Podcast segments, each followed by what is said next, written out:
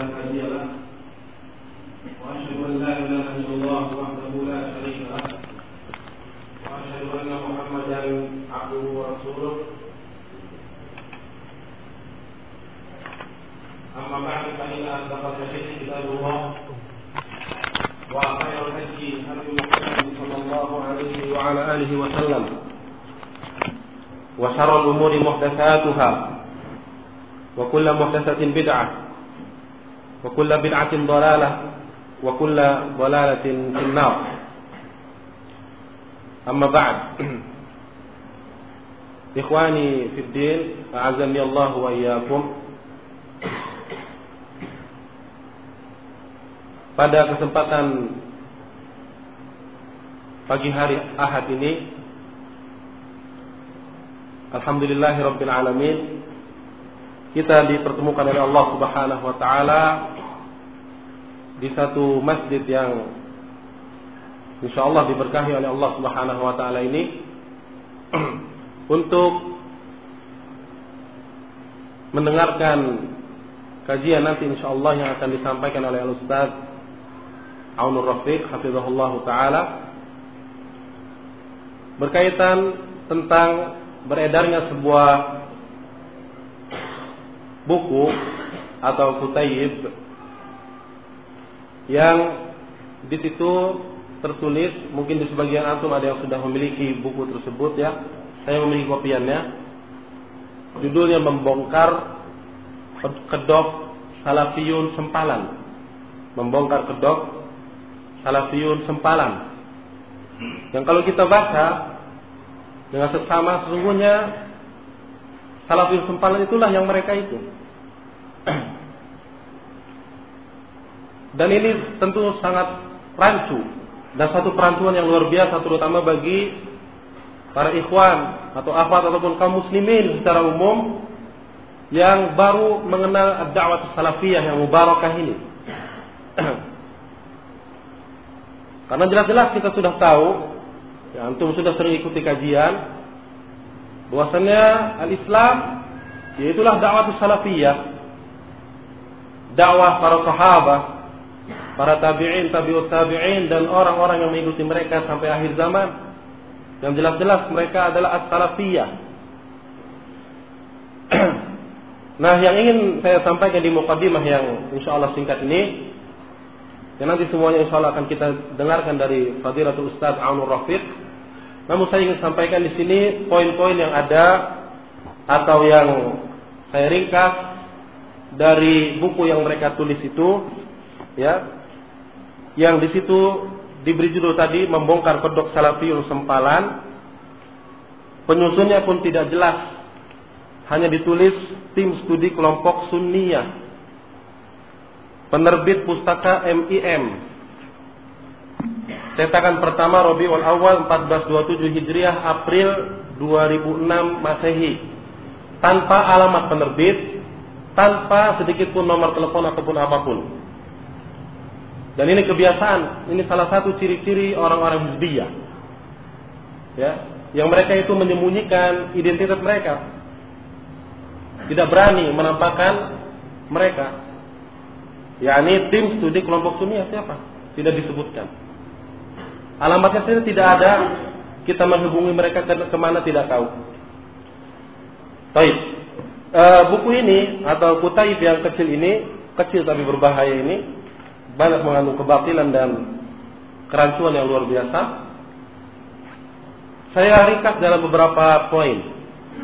Mereka para penulis e, buku ini, yang ikhwan sekalian, yakni isinya pertama ingin membatalkan kesyariahan penamaan ahlu sunnah wal jamaah dengan nama lain as-salafiyah.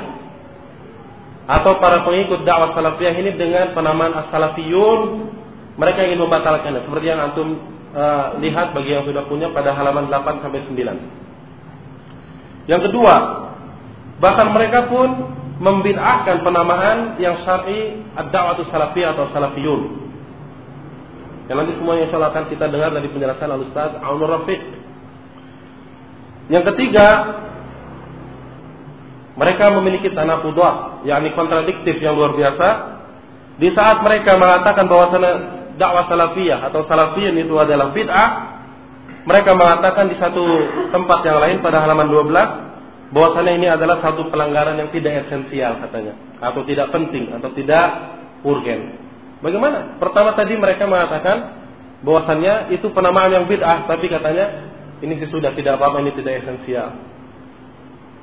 Kemudian yang keempat mereka menamakan salafiyun sempalan yang mereka maksud adalah orang-orang yang tidak sejalan dengan mereka. Bahkan mereka menamakan yakni orang-orang yang berusaha mengikuti dakwah salafiyah yang sahihah dengan penamaan khawarij. Khawarij ala du'at dan murji'ah ala hukam katanya. Kenapa? Karena menurut mereka orang-orang yang menurut mereka itu salafiyun sempalan yakni khawarij ala ala du'at maksudnya mereka keras sama doa saling mentahdir, saling mempermasalahkan, saling yakni tidak berteman atau saling menghajar.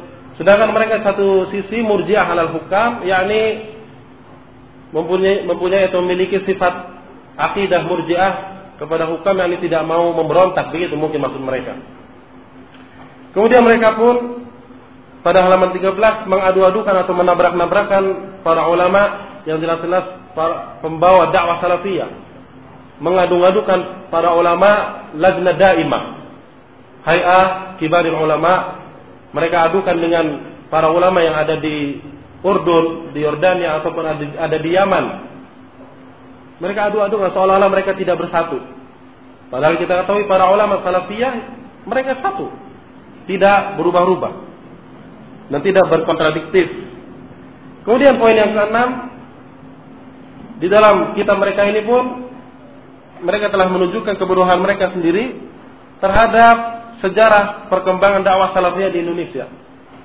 Antum bisa lihat pada halaman 13 sampai 14. Kemudian mereka pun akhirnya membawakan ciri-ciri salafi sempalan menurut mereka. Ciri-ciri yang menurut itu saya enak e, diri mereka sendiri dan saya enak hawa nafsu mereka sendiri. Nanti bisa lihat banyak mereka poin-poinkan, mereka urutkan mulai dari halaman 15 sampai 18. Dan mereka juga menyatakan bahwasannya as-salafiyun mengikut dakwah salafiyah memiliki para pemimpin yang sedikit dan para pemimpin mereka itu kata mereka lebih buruk dari burung-burung beo. Antum bisa baca. Begitu lafaz mereka yang yang jelek, yang buruk. dan mereka pun menjelaskan bahwasanya salafiyun sempalan menurut mereka itu memiliki gerakan ya ganjil kata mereka. Gerakan ganjil namanya begitu. Padahal itu dakwah salafiyah, menegakkan tauhid, menegakkan manhaj yang sahih, mereka sebut yakni dengan sebutan gerakan ganjil. Terus mereka pun menyebutkan para korban salafiyun sempalan, para korbannya siapa? Di antara yang mereka sebutkan adalah orang-orang yang jumuk, orang-orang yang takut kehilangan masa dan seterusnya. Ya. Kemudian poin yang ke-11 mereka pun bertanya-tanya sendiri. Siapakah para salafiyun sempalan dengan tanda tanya dan tanda seru, tanda seru yang banyak tapi mereka tidak menjawab. Ini kan aneh. Dari awal mereka me, me yakni merad, membantah salafiyun sempalan tapi mereka akhirnya bertanya lalu siapa mereka itu yakni secara dobat dan secara ta'yin siapa mereka tidak menjawab. Kemudian yang ke-12 poin yang ke-12 pandainya mereka dalam memutarbalikan fakta. Mereka putar balikan. Antum bisa baca pada halaman 22 dan 26 dan akhirnya ya ikhwan di akhir kutaib ini mereka akhirnya justru kedok mereka sendiri yang terbongkar. Yang mereka ingin bantah itu ternyata Syekh Ali bin Hasan Al-Halabil Athari. Murid besar Syekh Muhammad Nasiruddin Al-Albani seorang muhaddis di akhir zaman ini. Ya, mereka dengan cara bagaimana? Membawakan fatwa-fatwa lajnah daimah tentang tahdir para ulama, kibarul ulama yang ada di Saudi mentahdir Syekh Ali Hasan. Padahal fatwa ini sudah dijawab oleh Syekh Ali Hasan sendiri di dalam buku-buku beliau yang sangat banyak. Dan bukan berarti ini menunjukkan kebencian para ulama yang ada di Hayat Kibar Ulama terhadap Syekh Ali Hasan. Dan itu sudah kita pahami bersama. Mereka saling menasihati antara satu dengan yang lainnya.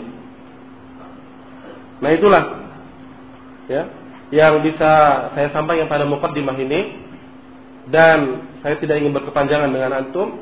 Marilah kita sama-sama mendengarkan kajian atau bedah buku yang eh, banyak menyebar ini atau banyak mulai menyebar yang salah yang berbahaya dan bisa salah dipahami secara fatal oleh kaum muslimin yang baru memahami dakwah salafiyah.